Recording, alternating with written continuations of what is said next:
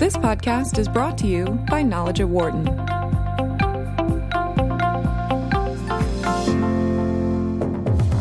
You're listening to Knowledge at Wharton on Business Radio. Here again is Dan Loney. Welcome back. Hour number two of Knowledge at Wharton here on Sirius XM 132. We are featuring a series this month called 2019 A Look Ahead. Today we're focusing on retail. The big story as we start the year is the demise of Sears. The 126 year old company has rejected a final bid by Chairman Eddie Lampert, who hoped to save the company. Sears was one of 13 retail companies to file for bankruptcy protection in 2018. Those include Brookstone, David's Bridal, Mattress Firm, Nine West, and Rockport, some of whom may be able to reorganize to stay into business. Consumers have been spending more money, but as e commerce giants like Amazon are taking a larger share of that, bricks and mortar stores need to find better ways to compete. So, are there lessons to be learned from those who have been successful and those like Sears who have not? With more on the year ahead in retail, we're joined here in studio by Barbara Kahn, professor of marketing here at the Wharton School, and joining us on the phone, Mark Cohen, director of retail studies at Columbia University's Graduate School of Business and a former CEO of Sears Canada, Lazarus Department Stores, and Bradlees Incorporated. Barbara, Happy New Year to you. Good to see you. Yeah, Happy New Year. Great to be here. Thank you. Mark, great to talk to you again. Happy New Year. Well, Mark, we've known this has kind of been coming for a while, but give us your reaction to the news today uh, about Sears uh, looking like it's headed to liquidation. Uh, well, you've heard me say on this program and certainly uh, on other programs that the die was cast on this miserable outcome actually uh, in 2000. Um, this has been a long time coming. This is a this is a terrible saga of greed, avarice, incompetence, and stupidity. uh, it started when a CEO named Alan Lacy was given the seat, who had no idea how to run the business, and he bumbled for about four or five years. He did a real estate deal with Lampert, who had taken Kmart out of bankruptcy, which gave Lampert enormous um, currency in stock price and in cash. And what did he do? He turned around and he bought Sears Roebuck. And Sears Roebuck's uh, more or less feckless board, probably more out of desperation than anything else, turned the company over to him. And what has Lampert done? Well, Lampert's made all sorts of manifestations of running the business in his way, in an unusual way, because he knows better. Yeah. Uh, he's either he's either uh, proof positive that just having a lot of money doesn't mean you have any brains. Right. Or he has all along had the view that he was going to strip this thing for his own benefit. Uh, at the end of the day, he lost control of the business this past fall, and creditors appear to be completely unwilling to go along with this scheme that he's proffered using uh, a credit bid in part to take some uh, remaining portion of the company out of 11 uh, because they know at the end of the day, at long last, that this company and Eddie Lampert have no viable strategy. There's no leadership in the company. There's no strategy uh, in place that demonstrates any viability for the future. And so the sad news, which is certainly to me not a surprise, is that this uh, incredible American, if not international icon, is about to disappear. When you see this last ditch effort uh, by Lampert to bring this money forward, it sounds like you believe that the creditors actually did a very good thing by not uh, agreeing to take his offer. Well, you know, his offer all had always had language, or his offers all had language um, which more or less went along the lines of we're looking to save the jobs of 68,000 or 50,000 associates, as if Eddie Lampert has ever cared about associates uh, or anyone but himself. The fact of the matter is that the company's problem is not its debt. The company doesn't have an operating strategy. Right. And so remediate the balance sheet through the bankruptcy proceedings, which is what he had intended to do uh, does nothing for the underlying uh, tragedy, which has been going on here for a very long time. This company has been operating on fumes. It's lost its connection with millions and millions of devoted customers. It's lost the support of the market. You know, its biggest vendor at one point was Whirlpool, yeah. which manufactured Kenmore. And a couple of years ago, Whirlpool took their marbles and went home. You know, yeah. they said we're not doing business with you anymore. So, so you know, th- th- this is a sad day if, in fact, the bankruptcy judge approves a liquidation uh, plan. Uh, even if he somehow does not, this company is going to liquidate at some point uh, very soon. All right. So as we move ahead and looking into 2019, Barbara, we and playing off of that news, we've seen about 40 bankruptcies in the retail sector in the last two years. I mentioned 13 here yesterday. Do you think we're going to continue to head down this road in, in 2019? I think what you're seeing is that the people who get it are going to win, and the people who don't get it are going to lose.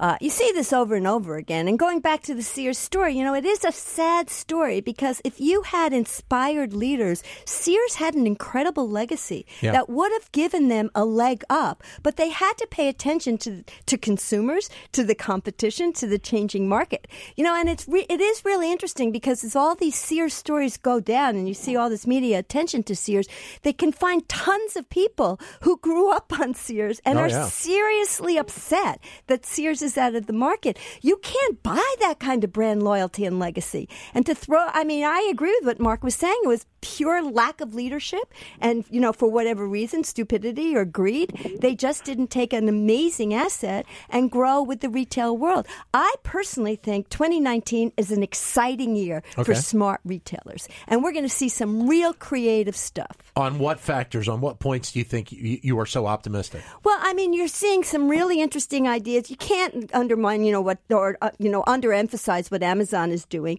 and just some of the newest things they're doing every day. A new story, but like one of the things I think is great is the seamless payment. You know, the just walk out that you Yeah. saw in the Amazon Go stores.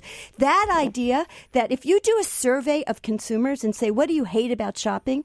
they say, "I can't stand waiting in line after I bought my thing and paying for my good." Okay, let's make payment easy. Yeah. You know, that's an interesting idea. Let's just make it so you buy what you want and then you just walk out of retail. Or you look at what Nordstrom's been doing, you know, and unfortunately Blake Nordstrom's met an un- untimely death, which was very sad because the guy was an inspired leader. No Eddie Lampert, he, you know, he Yeah. was a terrific thing for Nordstrom's.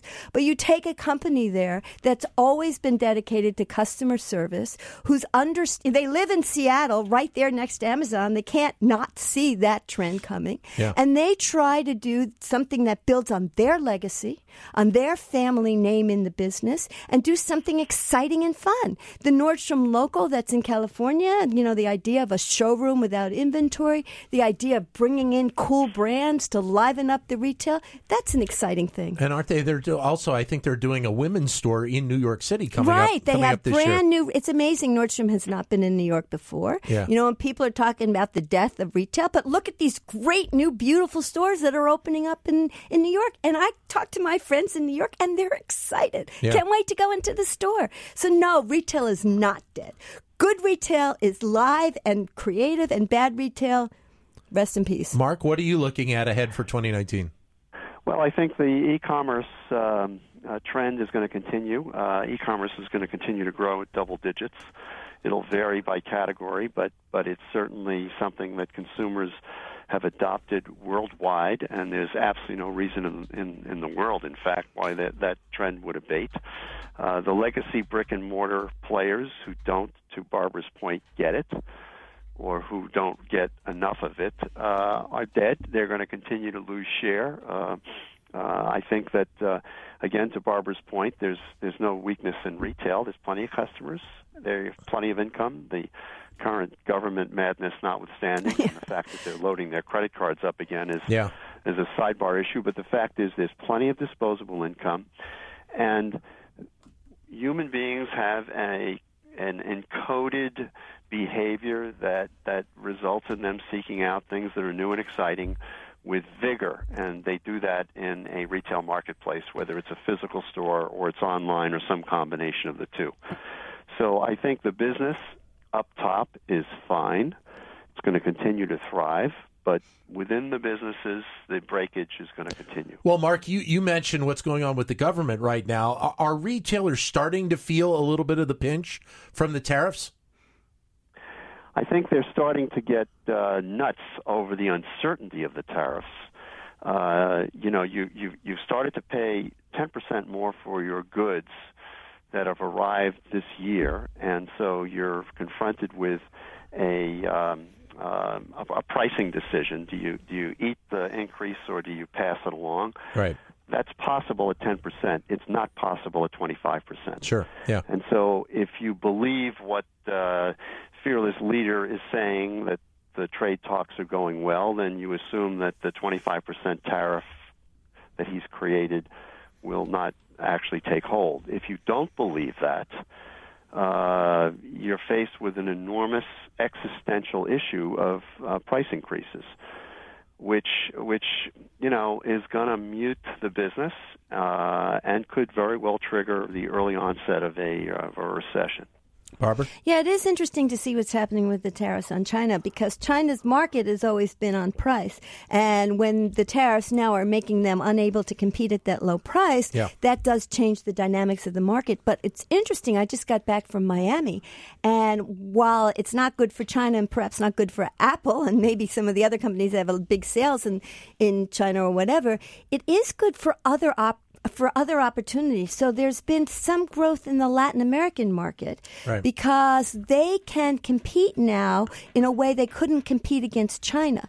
So whenever, you know, one of the things that's cool is when you see these constraints in the market, it does hurt some people, but innovative people who respond to the challenges in the market can actually come up with some good solutions. You mentioned Barbara a little bit ago the Amazon Go stores. How much more will those expand, do you think, this year and, and the next few years? I think Amazon is going to expand those, but more than just Amazon, Walmart is competing in that way. It's been that way in China for a long time. Their technology yeah. has been better than ours there. But I think once you experience that just walk out technology, the idea of standing in line, you're just not going to have patience for it anymore. And so there's going to be more, the technologies here can be done. Yeah. You know, there's going to be more and more pressure for retailers to compete. And one of the things I'm curious to see what Mark has to say about this just because is you know a lot of this i think retailers like walmart or target uh, you know the smart retailers they know what it needs to compete you know and they see the growth in online and they see the growth in this kind of stuff. But with that becomes pressure on margins. And so while they're making these huge investments to deliver retail that consumers want, it is squeezing their margins. Um, and and the more that sales go to online, even for Amazon, they're starting to take out some of that unprofitable business. That's a right. difficult business. So I think there's one thing recognizing consumer demand and going after what c- customers want, and there's another thing in making the bottom line work and getting the costs down. Mark, your thoughts? Well, let me let me just say that I think that that what Amazon Go represents is a uh, is a, a tremendous service opportunity for Amazon, more or less along the lines of what they created through the Amazon Web Service cloud business. I don't think they're going to open thousands of Amazon Go stores. I think they're going to install Amazon Go technology in thousands of stores. Okay. To Barbara's point, to get rid of the friction that exists in physical retail. So, so I think that's where Amazon is headed, and others are doing similar things, but I doubt that they're going to catch up with Amazon in that regard. With regard to uh, margin, you know, the, the margin calculation is relatively simple arithmetic, and there's no doubt that there's an enormous pressure on margins as a result of everyday low pricing and deep discounting that continues. Um, and so uh, up top, the margins are squeezed, and of course on the expense line, it takes an enormous amount of money to invest in this migration over into omni-channel. And so the the, the survivors are going to be the ones who figure out how to navigate from where they've been historically to where they need to go in the future. They're going to need to operate with lower gross margins and they're going to have to rationalize their current expense basis and keep their shareholder, if they're a public company, uh, um, uh, calm while they while they migrate from point A to point B. I think Target's going to have a lot more trouble in this regard than Walmart because Walmart's controlled by the Walton family, and uh, Target is more or less an open public company. Having said that, it's an exciting time. The consumer is the winner. The consumer is not going to yield uh, the reins here anytime soon. Uh, people who come up with great products in a in a really exciting setting, whether it's online or or physically presented are going to win. Um, the legacy players who are struggling, who don't, you know, find a way out of the trap they've created for themselves, are really going to be dead. And so there's a lot more tragic outcomes coming uh, on the heels of what we've seen in the last few years. And, and, we also have obviously a lot of things, and Amazon kind of dips its toe into into so many areas as well. And, and just actually uh, something that I had seen online that uh, the vice president for Alexa says that that part of the Amazon world is going to be investing heavier into the auto industry, which is another area for Alexa to have that connection with the consumer out in the car. The auto industry is going to see incredible disruption. They are really running scared now. You think about a business that's had terrible customer experience and, you know, used car salesmen and going into the car dealers yeah. and all that other stuff. That was retail bad, you know? Yeah. People were afraid to go buy a new car. Okay, that time's over. There is so much new technology in automobile, not not just in the customer service, the Alexa, the, that kind of thing, the yeah. voiceless stuff, the driverless car, Uber. You're talking about massive in, disruption in, in that industry. That is something that people should really be paying attention to. Mark? Well, you know, the, the ubiquitous drive time radio industry has been hanging in by its fingertips uh, people trapped in their automobiles for you know an hour to some cases three hours a day, uh, listening to the endless drone of sports scores, weather, and the scandal of the moment. Uh, now they're going to be able to, to basically recite Do their, their shopping, shopping list. yeah. While while they're trapped in their right, vehicle, exactly. and when they get home, it's going to be sitting there. A little, little bit of a leap of faith here, but it's at some point going to be sitting on their doorstep or sitting in their kitchen. Exactly, just uh, like that old video. Arrive. Remember the old video in the Korean subway while you're waiting on the subway platform? You might as well do your grocery shopping. Exactly, right. exactly. Except you'll be able to do it from uh, a seated position while you inch along the uh, whatever freeway in your driverless car. Which, but it but it also means though that on the delivery side of that, Mark, that there's going to be and some of it will be driverless, but I would think some of it, at least in the short term, will require, and we've seen some uh, locations do this, will require the adding of people to do the delivery right now. Well, whether it's whether it's uh, actual delivery or it's in-store pickup, Right. Or I that too, see, yeah. Uh, that I, I think the, that's the trend, by the way. I, another trend. I think it's because, and this gets back to that cost issue. Uh, there's just a new Amazon store that's been built in our little community here in in Philadelphia, where I live, uh, where there's a whole lot of professionals that do a lot of online shopping. But rather than do it, doing that difficult last mile, they put in a new Amazon store so you can pick up. Yeah. Walmart's been doing a great job with that. Target's been doing a great job. So you have the convenience of shopping online. You pick up on the way home. You drive by the Walmart. You might as well pick it up curbside. Sure. If you live in the city, you pick it up at a little pickup place. I think that's going to be a trend, the buy online, pick up in the store, to kind of get rid of that that margin issue. Uh, Mark, one of the things we've talked with you in the past about, and I want to bring it back up, uh, are the malls. And, and, obviously, with Sears uh, looking like they're headed for shutting their stores down, that's another kind of franchise mall store that is going to be uh, shutting down at, at some point here in the next few months. And I wanted to, again, give you a chance to give us your thoughts on what the mall is looking like moving forward because the, we saw pretty good sales numbers during the holidays, but a lot of the reports said that more and more of it was done online. And I could see it when I went shopping this Christmas that I didn't see as many people in the mall the couple of weeks right before Christmas as I'm used to seeing.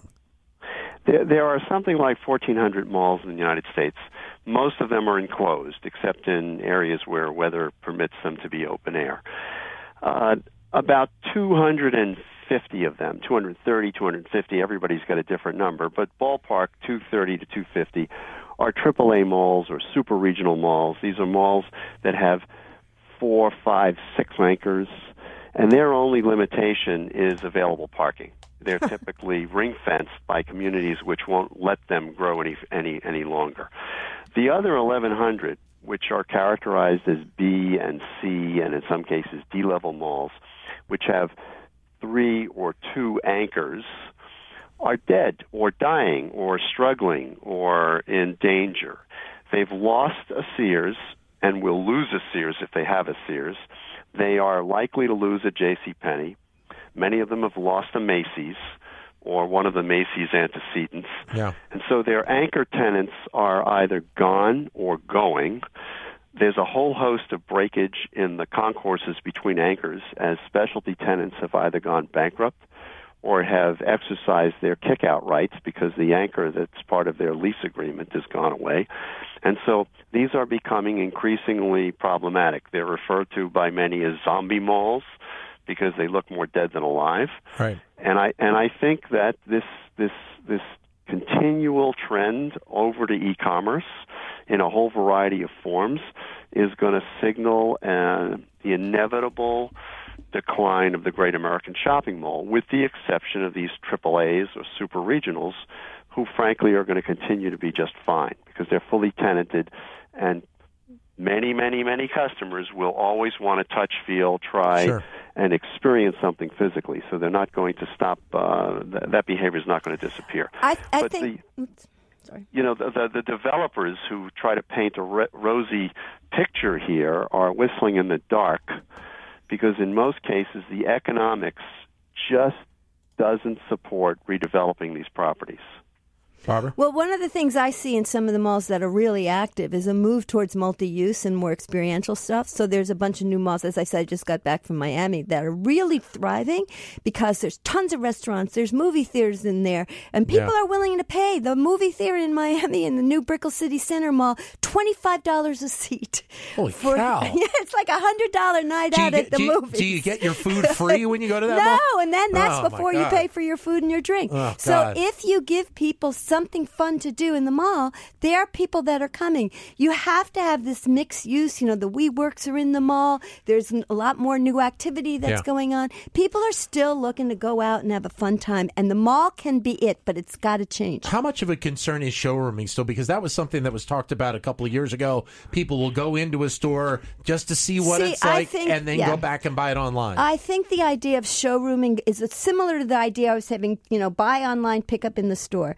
It's really this big use of omni-channel. So use the physical space for what you need. You want to try things on. What's cool about a showroom is that you can have every size, every color in the showroom. That's what Bonobos figured out. But if you don't have to worry about inventory and stocking all of them, and you can then have people warehouse it or buy online, you can get the try-on experience and manage the costs in the warehouse somewhere else. So the idea of show of new store retail space that opens up that are showrooms, so that you can do what you need to do physically and do what you need to do online, and you can merge that in the right way. Similarly, with this buy online, pick up in the store, that kind of idea, rethink retail, Yeah. is what I think we're we're going to see in 2019 a lot of. Mark?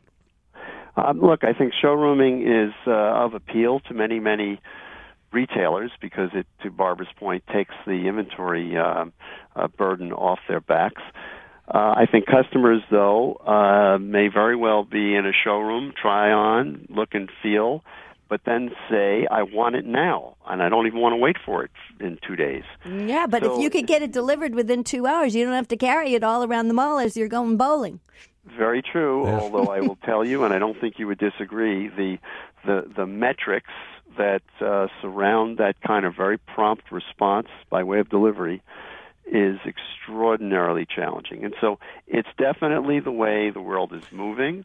Uh, it's definitely a trend that's going to continue to expand, but uh, lots of folks are going to die trying to do business in this fashion. And what about some of like the, the, the, the subscription services, Mark, that you see online where, you know, you can for a certain amount of money join almost like a club and they will, you know, eh, your your next set of clothes that you want to have for your wardrobe. They will send you that every every three months or so. How is that going to continue? Well, you remember the Book of the Month Club or the Record of the Month Club? Uh, Yeah. Subscription models are not new. They've been around for a very, very long time. They kind of come and go as they become more fashionable, and right now they are very fashionable for many customers. But I, I believe that uh, the subscription model suffers from eventual fatigue. Uh, customers who really get uh, jazzed by getting a box every couple of weeks with new things or something new to read are really excited by that until it becomes burdensome. And so, what does the subscription model purveyor then have to do? They have to find new customers. And the cost of acquisition goes from zero, lots of early adopters who discover uh, through viral marketing that something like this exists, to extremely expensive um, um, um, mining for customers. And so my prediction is that most of these new subscription models will have relatively short lifetimes.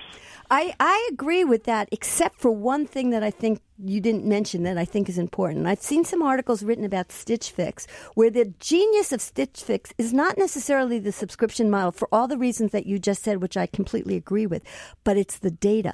And if you think of it instead as a data company, Yeah. that they're really learning about what people want, and you think that the, the goal for a Stitch Fix shouldn't be to keep that box going every month, but to make four purchases a year like they used to do in department stores. Sure, yeah. And if you get the data, you're going to maximize the the offering to that customer so that you are more likely to get four purchases a year, which is what you expected from a department store. Yeah. So I think that's the way to think about subscriptions. The other thing that that Mark that a lot of companies have have already started to deal with, but it will continue, I think, in 2019 being an important area is the protection of personal data, and, and that is something that we have seen, and, and obviously Facebook has really been dealing with this over the last several months.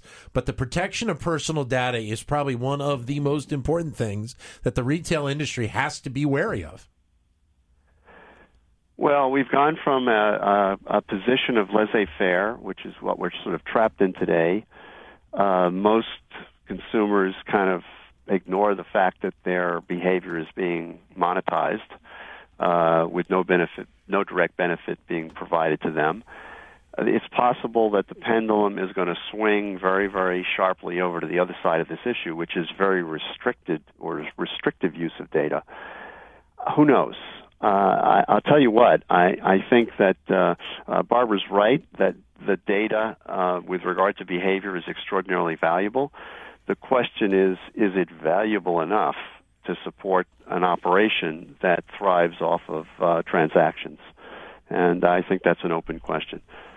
No, I agree with that. But that is what people are predicting that if you can get the data, and you know, what that people always said, you know, it's not data. You got to turn it into information. You got to turn it into action. And Yeah. if you can, in fact, do that, the combination, and I think that what's true is this artificial intelligence, machine learning, but you still need human insight. You know, you still need that little magic of the smart merchant to put all those things together. It's not just a data solution. How important will the, the, the need to want to touch and, and feel certain products, especially when you're talking about clothing, Barbara, how much will that continue to dri- to drive the, the consumer? Oh, I mean, there are some people. I have some friends that buy 100% online. I don't understand them. But most people, there is a need for the physical world. You know, it's the Yeah. social world, the physical world, not just touch and feel, taste and hear and, you know, that kind of stuff. So there are people, as long as we're alive human beings, I think there's going to be some, it's not going to be all virtual world.